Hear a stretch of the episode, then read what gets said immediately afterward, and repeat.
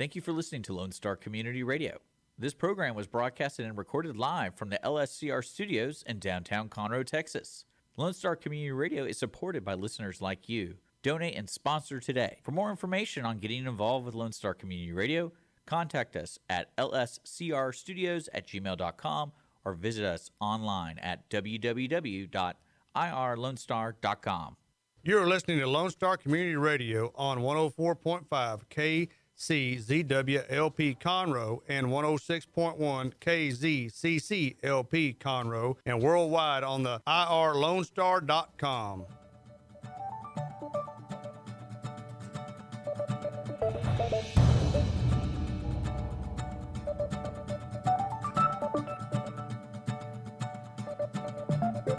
Well, good morning, ladies and gentlemen.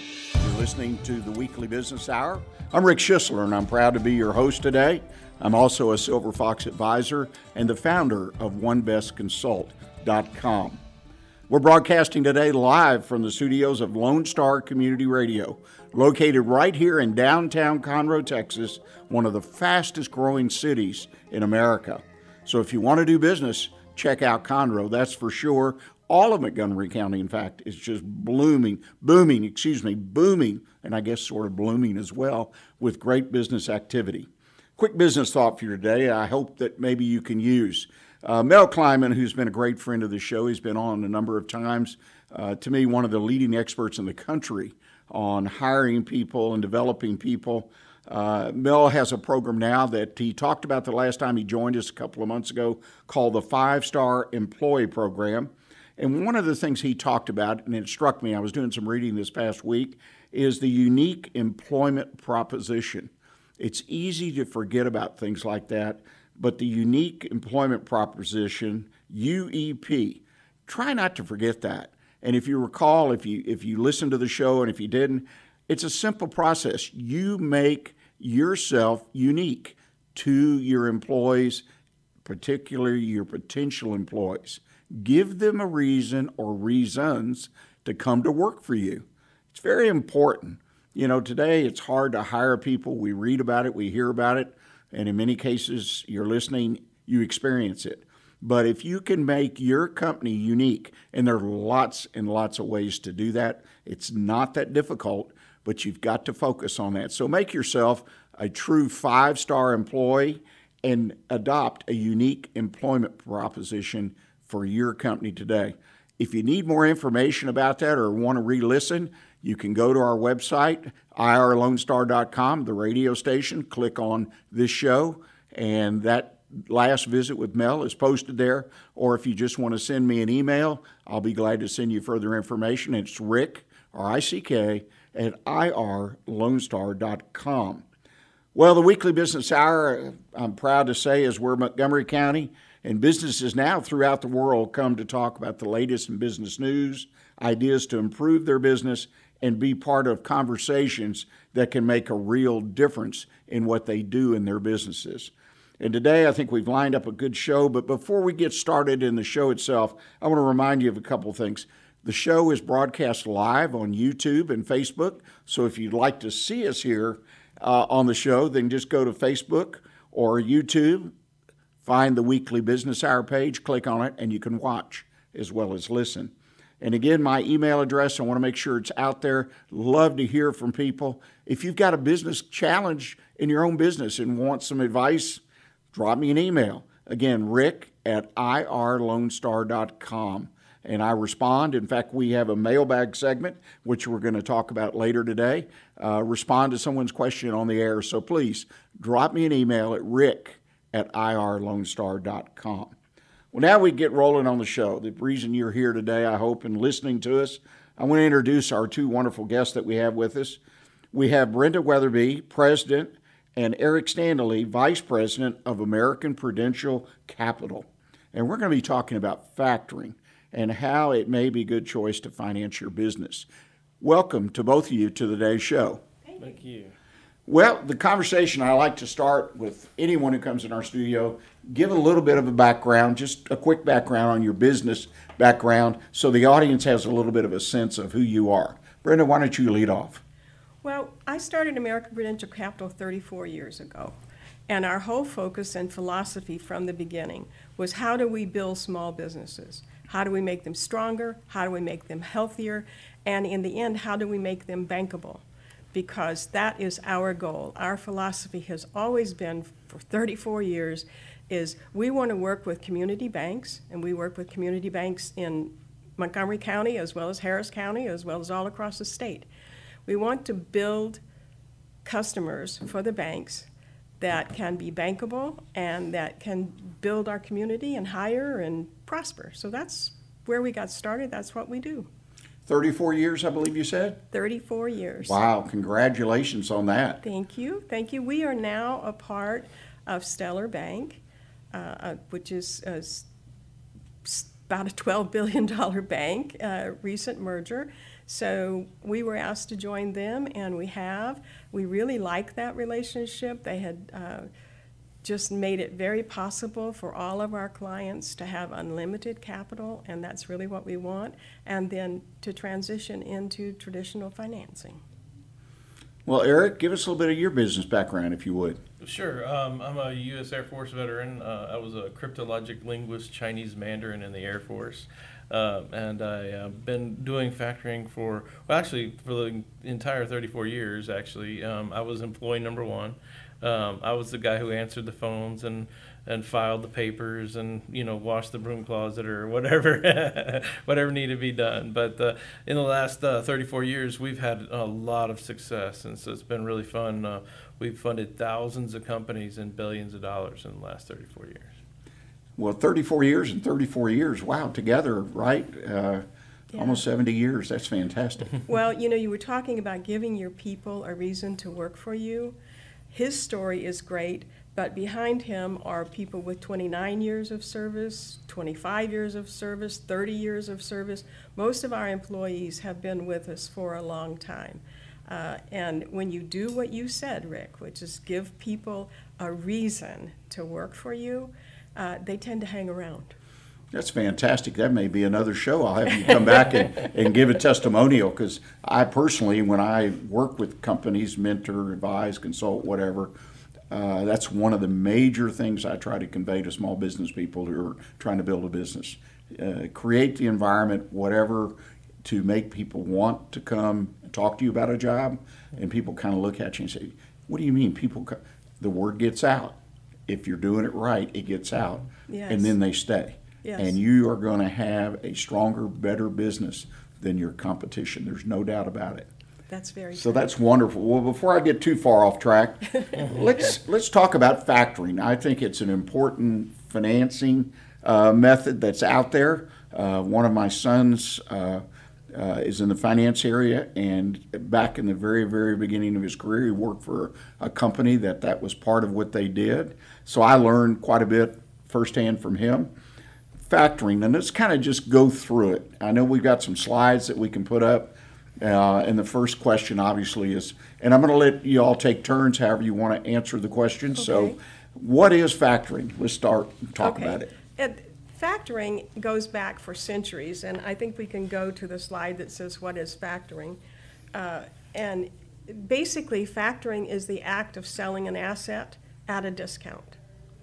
Uh, It's been around for centuries. It, it was very effective back in the, the day on the docks in, like, uh, in Georgia, on the, on the docks, where they were bringing cotton into the warehouses and they were waiting for a ship to come in to buy the cotton and there were this there was this row of factors and it's even called factors row in savannah uh, and it's where they would sit and buy the receivable that was going to be paid and that's the origin of the phrase waiting for your ship to come in because the cotton was sitting there and they were waiting for the buyer to come in but the farmer needed to get back to the farm so the ability to sell those receivables and get on back to the farm uh, was key for the success of the cotton farmer. Well, it expanded from there. Factoring grew into transportation, it grew into textiles, and, and it grew into oil and gas uh, eventually. And that's the stage of its growth where we came on board 34 years ago, was when factoring really started being effective for oil and gas service companies. And so that's where we got started, buying the receivable giving the business owner cash so that they can go back and create more receivables, and then we wait for the invoice to pay. It's an interesting business. Like I said, I have a son that was in that business, and I learned a lot. Uh, and obviously, a potentially just a, a great tool for businesses, particularly in the beginning of their life, so to speak, of growth. Uh, one thing you said early uh, on when you introduced yourself, Brenda, was about the bankability. Uh, and so there's an end, there's a beginning and an end to this. And like you say, the end is we pass you on, customer, to a, a bank. And that to me is kind of unusual. And that's that relationship. Yes. Uh, what kind of relationship do you try to build with a customer? Because typically, if success is there for the customer, it's going to be temporary, so to speak. It is sort of. Uh, we bring the lending officer in as a part of the team from the beginning. So they know that they're connected with a lender within the bank, and we keep the lender informed. We help the lender understand their business, but the relationship that we build with the client is, first of all, one of trust. We have to trust them, they have to trust us, so we have to build that kind of credibility with the client. But we also give them advice. For example, we take startup companies, and like you, uh, we advise them as they're getting started as to how they can build their business and how they can be successful. We have a recent story of a gentleman who came in and he was just absolutely an idea only. And we sat and he had, he thought he was going to go this way, and we consulted with him and said, no, you really need to go this way. And now he's one of our best clients. But we took him from day one and, and taught him how to be in his business. Uh, he was a very bright person. He's doing a very good job, and we're really proud of him. But he's just one. I mean, we've done that over 34 years so many times. So the relationship we build is one of confidential, confidential advisor, one of uh, trust, and one where they know that we have their best interests at heart, and we're not out just to make a buck. We are out to build a business for the community, for the business owner, for the bank. Yeah, that's a wonderful story, and the idea that you come right alongside of people, so to speak, and help them develop their business. Yeah. And again, I don't want to be repetitive, but it was always interesting. Then you pass them on to more traditional lending, if you will, being a bank. That's a success for us, when Yeah. we've been able to do that, and we can do that in steps.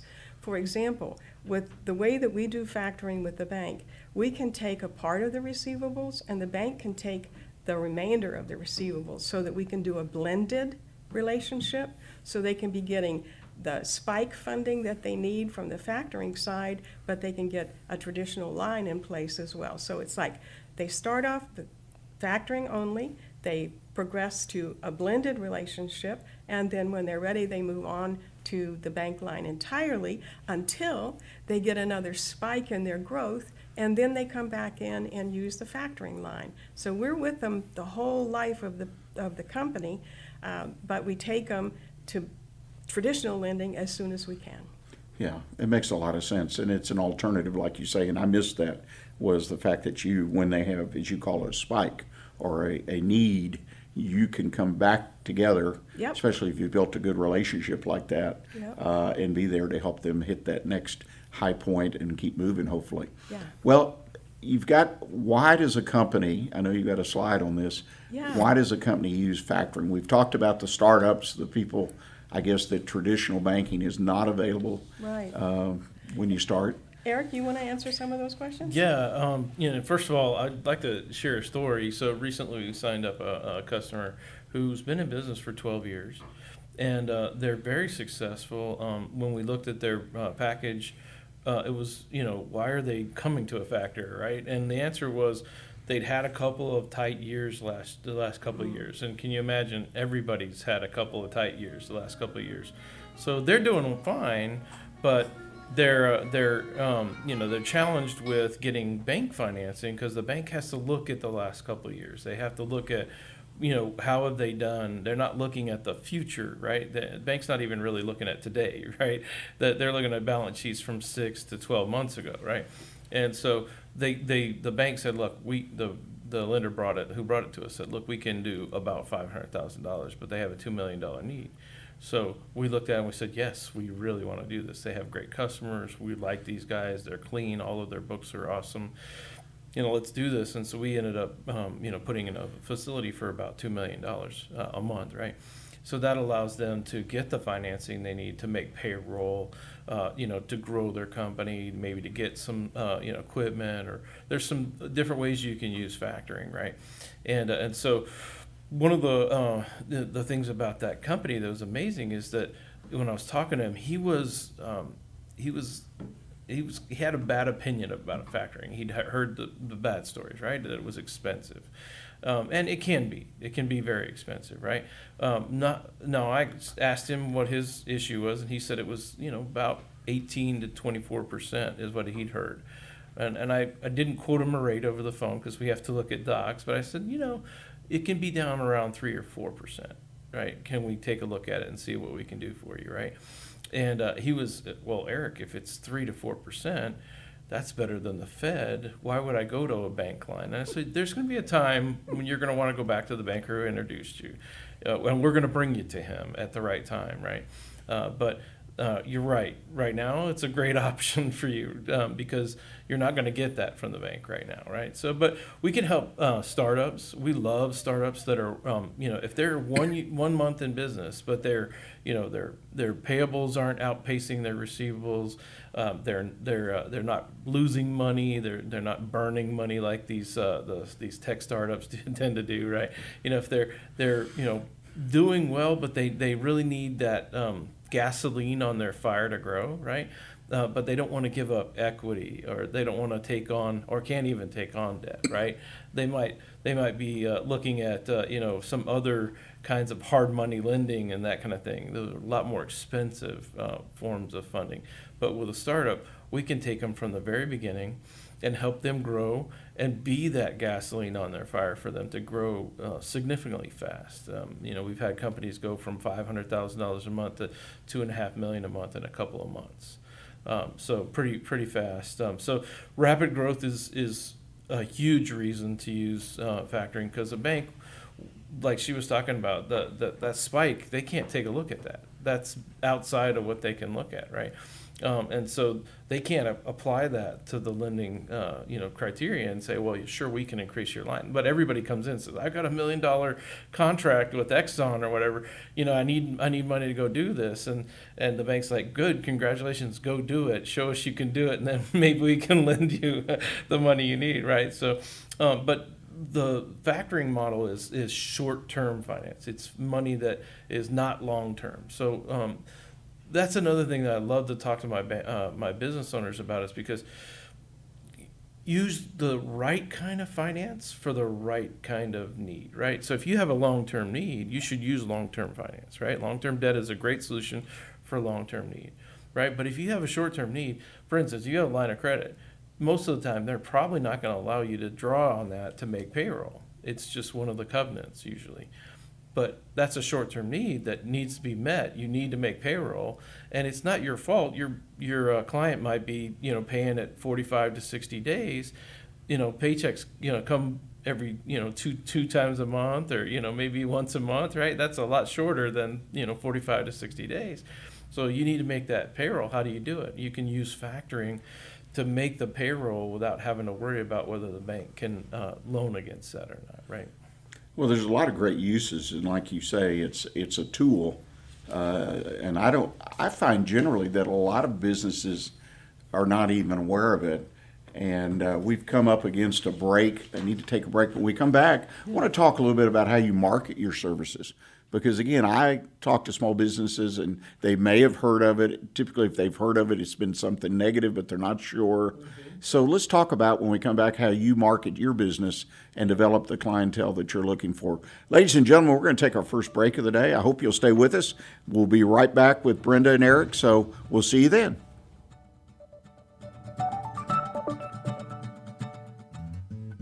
Lone Star Community Radio is looking for those who are interested in hosting their own talk show with monthly and weekly slots available in Conroe's FM 104.5, 106.1, and on irlonestar.com.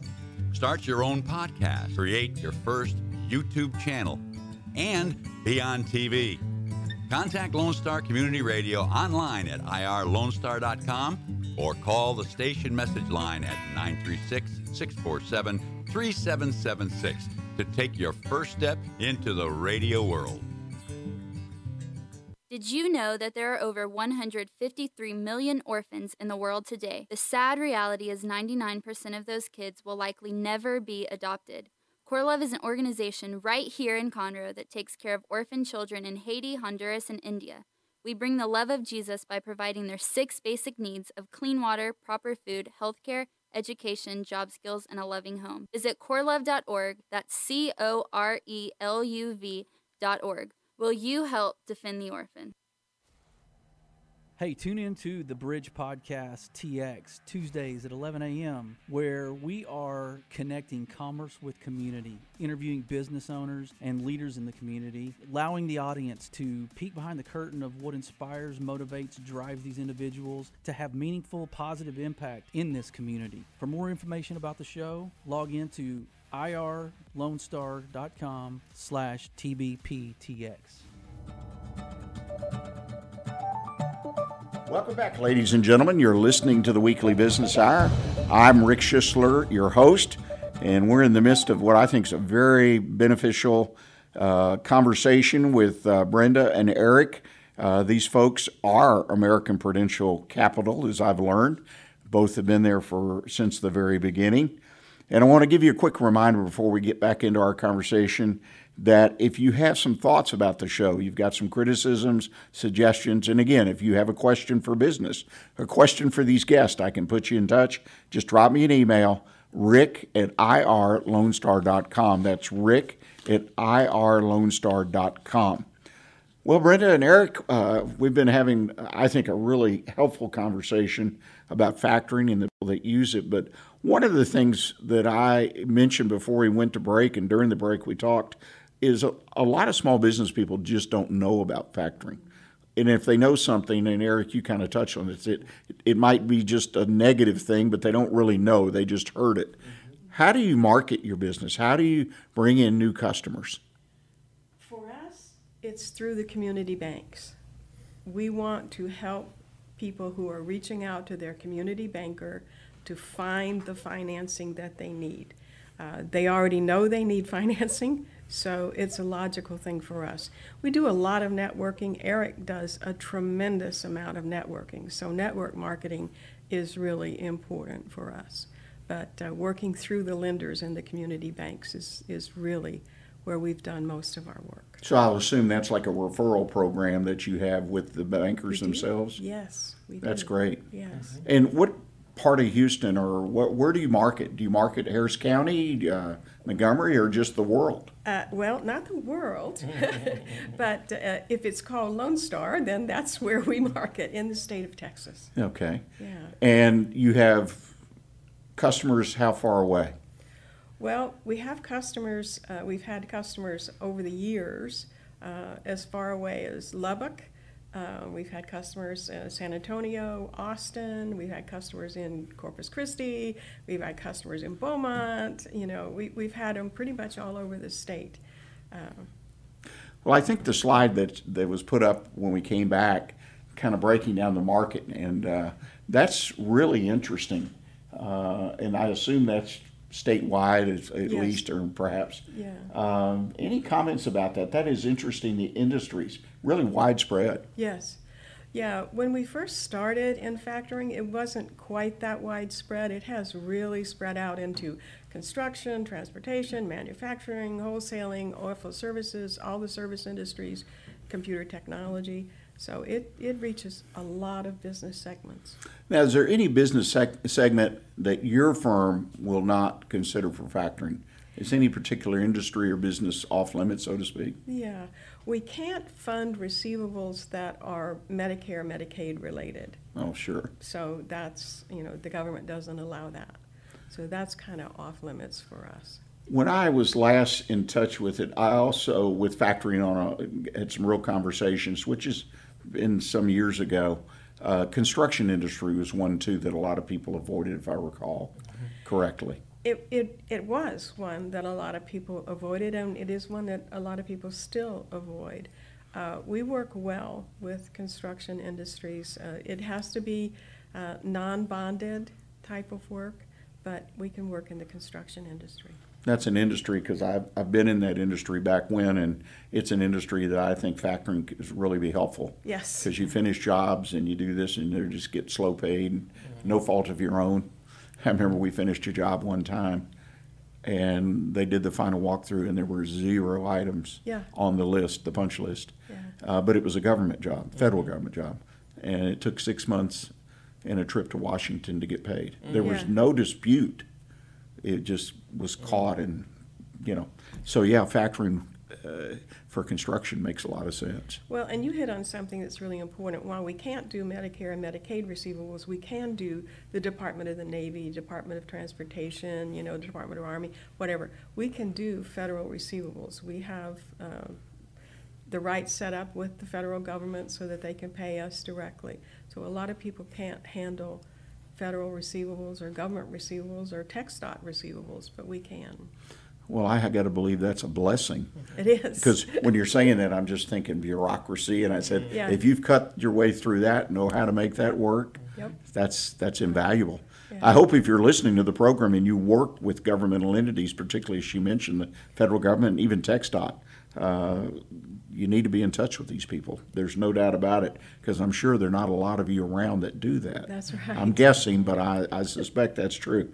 We were talking about relationships, and that's always intriguing to me because business is really built around relationships. Yes, it is. Customers, uh, vendors, uh, advisors, all kinds of relationships. Uh, you've got a relationship that, on f- at first glance, as I mentioned, short term or with a defined term, but you corrected me in a way. You said, no, it's really long term because businesses will hit down the road. They'll get, as you called, a spike. What does your typical relationship look like as far as how does it typically, somebody comes in, they can use the factoring, their business is growing. How long before they transition, say, to a traditional bank, either partially or completely? Yeah. I think it usually happens within the first 18 months, 18 to 18 months to two years. We have had clients go into traditional or, or partly into traditional and a part in the factoring and then withdraw from the traditional and move back into factoring because of the speed with which we're able to fund them. We move so rapidly that it startles people. For example, they can come in and, and apply on Monday, and depending on the industry and whether their documents are good and all of that, I mean, they could be funded by Friday. You know, it, we move very quickly. Uh, and so some companies find that that ability to quickly access money uh, without um, so many requirements is preferable for their industry. We had a guy who was into trusses, commercial trusses, and he went into a traditional line. And I'll never forget the phone call when he called. He said, Brenda, if you'll take me back, I, I will never leave again. and he didn't. And he didn't. He, he could he could have stayed in traditional, but for his industry, the factoring really worked well because he could upscale and downscale. And you know, with building trusses for the commercial building industry, that is what happens. You have the the roller coaster, right? So he could change very quickly, uh, and that worked really well for him. You know, it's very interesting to me to, to hear that because one of the things I try to work with clients is to build processes and procedures so you can stay focused on your main business, like collections. That's one of my. Uh, are you in the collection business or are you in whatever you're doing? You know, Yeah. uh, in the widget business, right? Yeah. And uh, they get tied up in doing collections, and Yes. uh, it's very interesting. And so, by connecting with a lender like you that has that flexibility and that speed, and like you say, certain industries, that can be a real plus. Uh, and again, what I like about it personally, just an observation, is I've got that relationship. It's there. I don't have to be in the financing business, going out looking for financing all the time. Uh, you know, I've got to work on the relationship. I would hope, uh, which I always encourage that. Uh, nobody, when they, what is it? The bank doesn't want to lend you money when you need money, right? Something like that. The old expressions. but a lot of business owners don't work on having the resource there when they need it. That's it's on them. And I get it. They're focused on producing their widgets, which is where they should be focused. Very interesting. What else about factoring do people need to understand in general uh, that would make it clearer to them about what factoring is all about? Well, there are a lot of things that are uh, phrased as factoring. And what they do is hide a lot of expenses that the business owner doesn't know about until he gets into the relationship. So it's really important for our community here in Montgomery County and, and across the state to understand that we do not lock them into a contract that they can't get out of without paying us. There are no prepayment penalties. They don't have to factor everything that they do. They can choose what they want to factor, when they want to factor. There, we, we try to put as much control or leave as much control in the business owner's hands as we possibly can. And we don't punish them. We don't charge a minimum fee or a minimum amount they have to factor. Uh, we're truly only charge a discount off the face value of the receivable, and you really can't find that anyplace else. And that's all we charge, nothing else. No processing fee, no, no handling fee, no points above prime fee, none of that. Just a discount. You make it easy. Well, Eric, let me ask you, let's kind of work off that. I, I heard flexibility is what I heard. yes. What are some other real advantages, distinct advantages of doing factoring? Well, so a, a lot of customers will get to a place where they need to get, uh, you know, uh, some kind of supplies that they need for their business, right? Um, and and they can't get that bank line or whatever. Uh, factoring can be there to help them make that, um, get that get those supplies, right? So they can be uh, just like they can get a discount if they paid cash for for you know those kind of things. Um, they can use us instead to get that discount and go ahead and move forward and get their uh, get their business growing. It really gives them flexibility to do whatever they need to do, right? So um, if they need to grow uh, and they've got the receivables, they can sell it to us and they can use that to grow uh, as fast as they want to grow. And if they need to stop, they don't need to be factoring with us. We will tell them they don't need to factor with us. They can wait until they need us again, and, and it's a it's a great flexibility for them to take, take a breather and not have to worry about that. But you know, if they have a long term debt, that there those payments are there no matter what, right? The the cycle goes down and they still have those payments, right? With us, it's kind of built into the cost of doing business, right? Uh, the the trust company that she was mentioning, he did that. He built the cost right into the cost of doing business. So if he used us, he didn't feel it.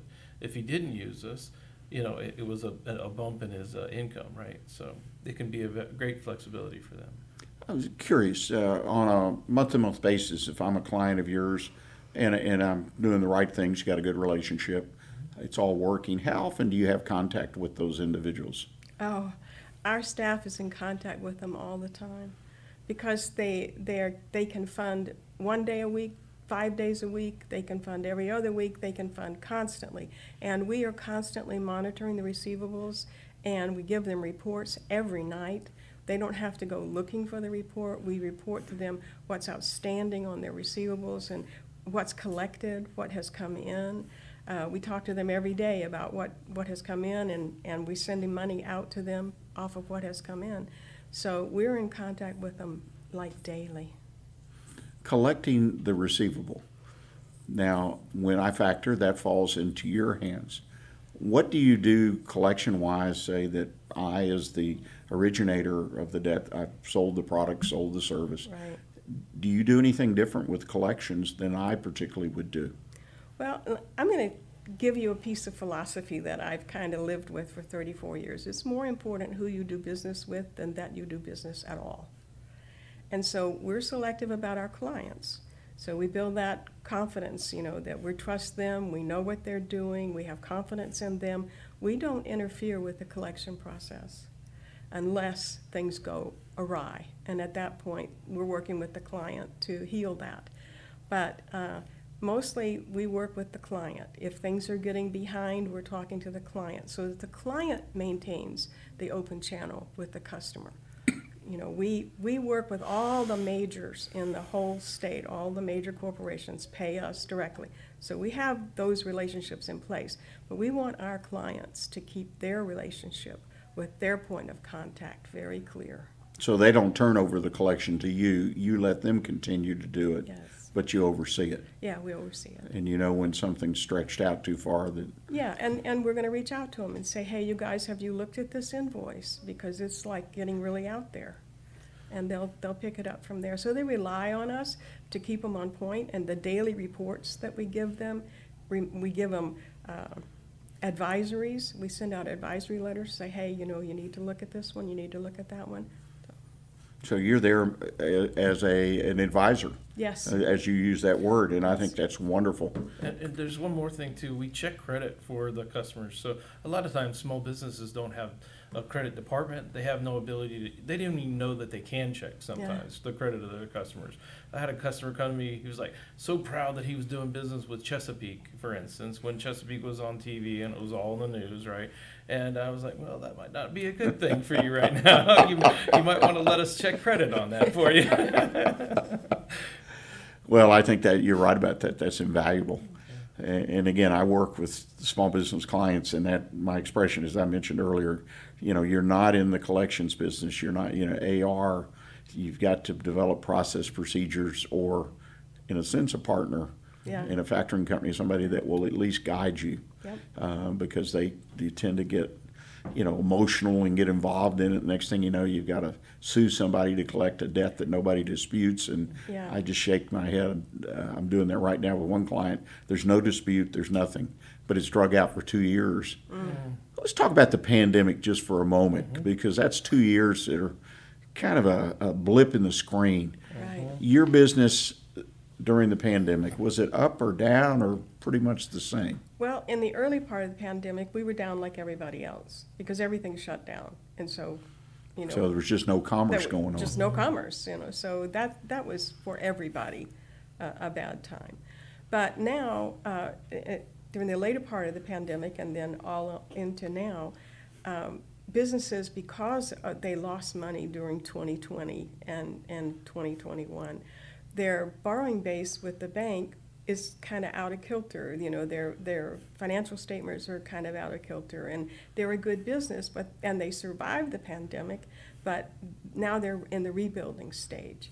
So pretty quickly after uh, business commerce started again during the pa- pandemic, our business picked up because those people couldn't borrow what they needed, and they had to have a source in order to recover. Yeah, it's it's it was an interesting time, and as I mentioned, I mentor businesses, and at least the ones that I work with here in Montgomery County, small businesses, they all did well. I mean, their sales continued to grow mm-hmm. during the pandemic, and they were in a variety of businesses, mm-hmm. a lot of consumer businesses, but still they grew, which was some cases was really amazing to me. Now they're really 2022 is just you know 20% or more in 2023 they think will be at least 20 yeah, that's pretty good sales growth for a small company grow 20 plus percent. Yes, so it it's it's all going. Speaking of that montgomery county i warned you i sent you a note crystal ball time what do you see? I mean you're working with businesses in montgomery county. You've got a unique perspective in my opinion. What do you see over the next few years in montgomery county business wise I, I think Montgomery County's in the catbird seat, frankly. I think that it's physically in the right place to service all the entire Gulf Coast region. So physically, uh, I, I would choose Montgomery County as a location. Cost of real estate, I would choose Montgomery County as a location. Educated labor force, I would choose Montgomery County as a location. So I think Montgomery County has nothing but good times to look at as far as business is concerned. Everybody's concerned about, you know, what 2023 is going to do to the real estate market, right? But if you're a business owner and, and you're looking for a place to locate, that's good news. That's very good news. Uh, I think also because so much is being onshored that was offshored as far as manufacturing uh, and production is concerned. Uh, if I am uh, a manufacturer looking to be close to the port but not pay a fortune for the real estate, I'm looking at Montgomery County. if I'm looking to expand my warehouses, I can pay high-end real estate prices, or I can look at Montgomery County. The opportunity for warehouse development, the opportunity for manufacturing development. I mean, if I sound like the, I, I'm with the Chamber of Commerce in Montgomery County, I really believe that this is the best spot for growth in manufacturing and warehousing and distribution. uh, And I, I see, my little crystal ball says that we've got good times ahead for the next 30 years. Eric, anything you want to add to that? Yeah, I, I'm seeing it in actual deal flow. We're starting to see, you know, manufacturing in the oil field and outside of the oil field um, starting to grow. We're starting to see service companies that are popping up. Um, we're seeing a transition in ownership from uh, the baby boomer generation to the next generation. Uh, so there's actually a lot of transfer of wealth that's happening right now in Montgomery County in that area. Um, you know, mining company that's being uh, approached by companies in Europe to for them to come and invest in that mining company. They make, make mining equipment. Um, you know, uh, we're seeing a lot of um, interest in the area because of the strategic place that Montgomery County and Harris County and, and the Houston area all are in a great place right now. Um, they're they're key to what's going to be happening in, in America. Um, and what most people don't understand is Houston and Montgomery County are a major manufacturing hub for the for the country. Um, it's probably the best kept secret about Houston and Harris County and Montgomery County. You know, you make a great point. I know the things I've learned here, I've only been here a short time, seven, eight years, but is the industrial parks. Uh, I mean, you have the ones that the city and the county have established, and it just blows me away how well they've been able to bring in businesses for manufacturing. I mean, uh, there's a lot going on, and when you start driving around kind of the outer part of the city, you see these different businesses, the, the big metal buildings, and you say, what do they make? Yes. It's just amazing. It was an eye opener for me. And I grew up uh, in Harris County. From s- I was born there, grew up in a family business, and it reminds me of Harris County, Houston, Harris County, maybe 20, 30 years ago Yeah. when I was Yep. was just the, the growth, the attitude. Uh, I mean, they've done, they've hit a lot of buttons up here. Yes. Even developing an airport. Yes. I'm just, you know, people say, what is an airport with a custom station? Mm-hmm. Yet that brings something to the table, especially when foreign companies come looking for property. So I give a lot of credit to the, the business leadership in the Woodlands and Conroe and Montgomery County, uh, and also the government leadership, uh, county commissioners, city governments, and so on and so forth. This is just an observation of what I've seen and what I read, and um, you know, so on and so forth. Yeah, they, they've they built that total infrastructure. Yes. Uh, they could do a little bit with the roads, but we won't go there right now. That's always Houston's just as bad. but they well they've done a pretty good job. And the one thing different than Houston, I've noticed in Houston roads are kind of deteriorating. They've reached that life cycle. Yeah. Yeah. Where up here they're a lot newer Yeah. because of but yeah, they, they, they do it they try very hard in my opinion to keep up with the growth of roads. But all I know is seven years ago we bought down on a little farm to market road and today that farm to market road I was behind 10, 15 cars just coming into Conroe. So Traffic it just up, it's yeah. it's it's grown that fast and continue to grow. I agree. If people want to get in touch with your company, they want to ask a question about factoring or maybe discuss with you a business relationship, what's the best way for them to do that? Uh, Reach out to us uh, via email. My email is brenda at americanprudentialcapital.com. Uh, Eric's email is eric at americanprudentialcapital.com. Uh, They can call us. Um, We can give the phone number. Um, My phone number is uh, 713-289-9415. Uh, Easily to reach me. My phone's with me, as we discovered earlier, all the time. Eric? And you can go on the web, uh, AmericanPrudentialCapital.com. You can actually um, find us on uh, Google Maps as well. A lot of people will call us right off of Google Maps. Um, uh, we're real easy to find on Google. We typically show up in the top three uh, on the page, so um, it's real easy to find American Prudential Capital on, on the web. Well, I can't thank you all enough. This has been wonderful. I've learned a few more things about factoring uh, and even feel stronger that it, it potentially is a tool that every business that is growing or wants to grow uh, should have in its toolbox and uh, can help it reach its goals. Absolutely. in a cost effective way, and I appreciate that so much. Well, ladies and gentlemen, we're going to take our bottom of the hour break. Before we do, I want to remind you that a podcast, video cast of today's program will be posted uh, on Wednesday of this week. It'll be out there all over social media, also here at the radio station, irlonestar.com, but on Facebook, YouTube. So if you missed something or you potentially want to share something you heard, uh, we would appreciate it. So check us out, the pod video cast Wednesday of this week. Second half of the show, as I promised, got a mailbag item that was sent in by Sam. He says, How can I make myself and my business more attractive in the digital world? Well, that's a big, broad question, but I'm going to offer several uh, ideas that, to me, if you'll take those and run with them, they should give you somewhat of a boost in your uh, appearance out there and availability in the digital world. And I'll close t- uh, today's program with my one best consult tip of the week how to build a world class employer. So stick around with us, and we'll be right back with you.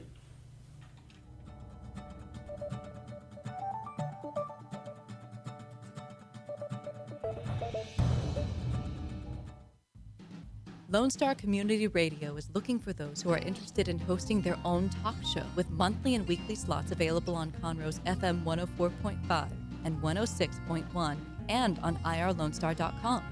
Start your own podcast, create your first YouTube channel, and be on TV.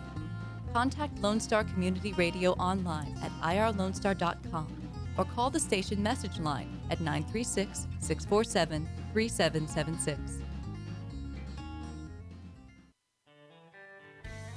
Don't forget to download the Lone Star Community Radio app from your Google Play or Apple Store. Bring Montgomery County's community radio with you anywhere with your smartphone or tablet. If you are in the Conroe area, tune in on FM.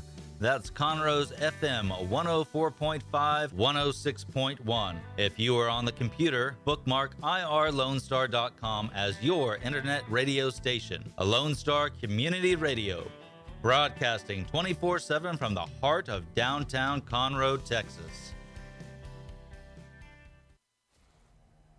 Hey, tune in to the Bridge Podcast TX Tuesdays at 11 a.m., where we are connecting commerce with community, interviewing business owners and leaders in the community, allowing the audience to peek behind the curtain of what inspires, motivates, drives these individuals to have meaningful, positive impact in this community. For more information about the show, log into irlonestar.com slash tbptx.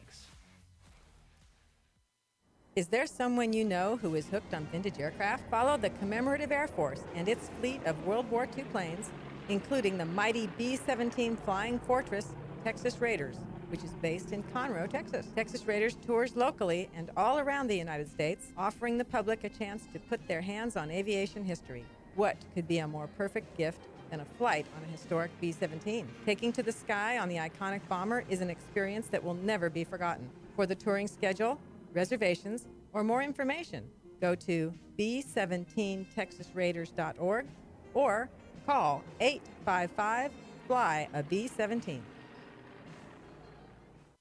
Don't forget to download the Lone Star Community Radio app for your Google Play or Apple Store. Bring Montgomery County's community radio with you anywhere with your smartphone or tablet. If you are in the Conroe area, tune in on FM. That is Conroe's FM 104.5, 106.1. God's Garage is a 501c3 that repairs and gives away cars for free to single moms, widows, and wives of deployed military. You can help God's Garage by donating a vehicle, volunteering your time, or by monetary donation. God's Garage is located at 2106 East Davis, Conroe. If you'd like to learn more about God's Garage, visit our website at godsgarage.org. Or you can contact us and we would be glad to come and make a presentation to your group. Hey y'all, it's DJ Mike from Dance Time in Texas. Join me Monday through Friday at 8 a.m. as I count down the top 10 Texas Red Dirt songs that are packing the dance floor. I'll be featuring local artists and the story behind the hits, shows in the area, as well as new songs that make you want to dance. It's Dance Time in Texas with DJ Mike on Lone Star Community Radio, 104.5 KCZW and 106.1 KZCC, Conroe, Texas, or online irlonestar.com. Lone Star Boxer Rescue is a nonprofit organization serving Montgomery County and surrounding areas, dedicated to the health and well being of the boxer breed. Lone Star Boxer Rescue is run and managed 100% by volunteers since 1999. Our main objective is to rescue, rehabilitate, and rehome boxers that come to us from many sources, including local animal shelters, owner surrenders, and strays. For more information about Lone Star Boxer Rescue, visit our website at lsbr.org.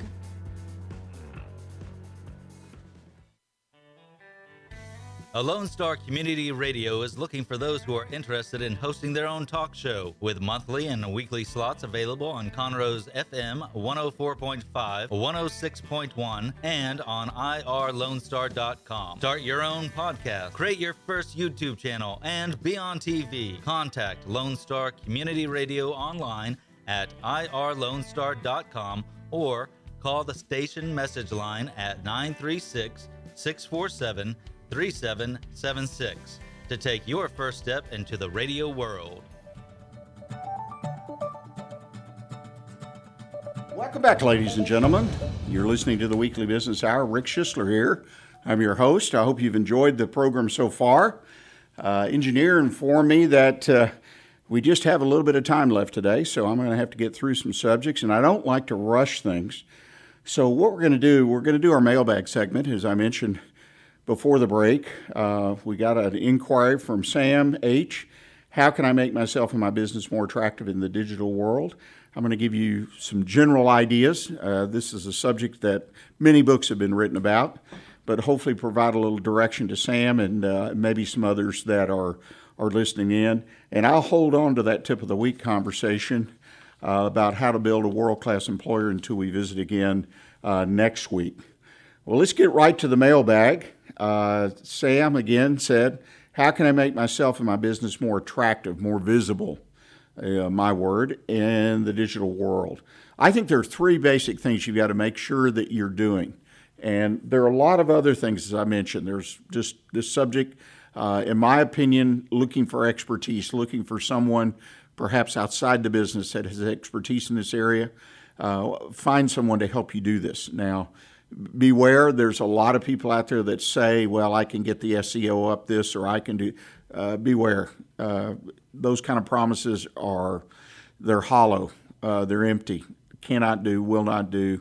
Uh, they're looking to take your money. But I'm talking about somebody in your own community, somebody you can uh, reach out and talk to. Now, again, you can find somebody online, but you want to communicate with them and talk to them and make sure they're real make sure they can deliver. But nobody can really say, well, I'm going to get you 100 more hits every day uh, and then follow through on that. I, I've, a lot of that, I just, I don't get it.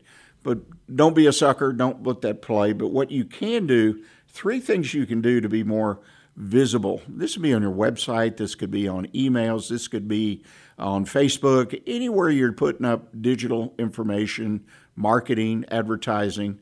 First of all, demonstrate your expertise. Every business has to have an expertise. You've got to show what your unique selling proposition is. What is unique about your company? And you got you perhaps will need to think about that for a minute, but you've got to be able to do that. You need to understand your customers, your clients, what are their pain points? What are they looking for? And then you provide a solution, offering insider perspective that others may not have.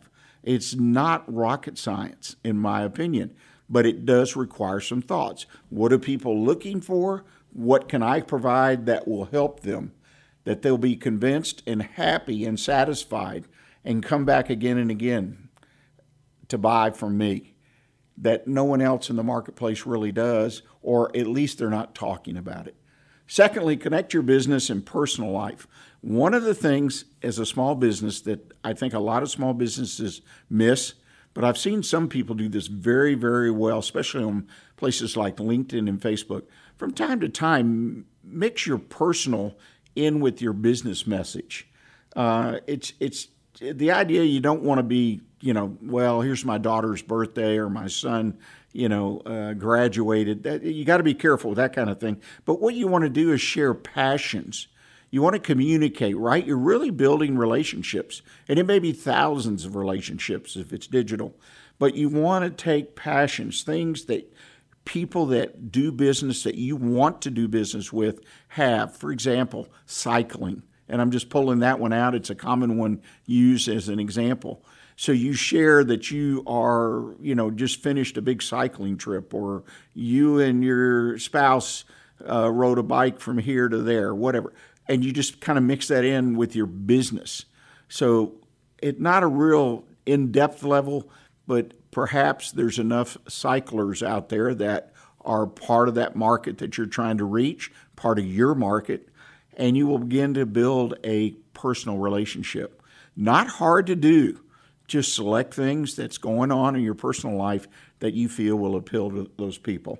And the last thing is start a conversation. Ask questions of people. Don't be afraid online to ask a question. Add insights that people are looking for. Build a relationship. I appreciate Brenda and Eric joining us today from American Prudential Capital. I encourage you that if your business needs financing or may need financing, reach out to these people. Talk to them. Even if you don't do business with them, they are smart people, I guarantee you. And factoring potentially needs to be available to you, if not today, down the road. And put a note on your calendar to join us again next Monday, right here on irlonestar.com at 11 a.m. And until next week, as I always encourage people, stay engaged and always keep your focus on what counts in your business. Thanks.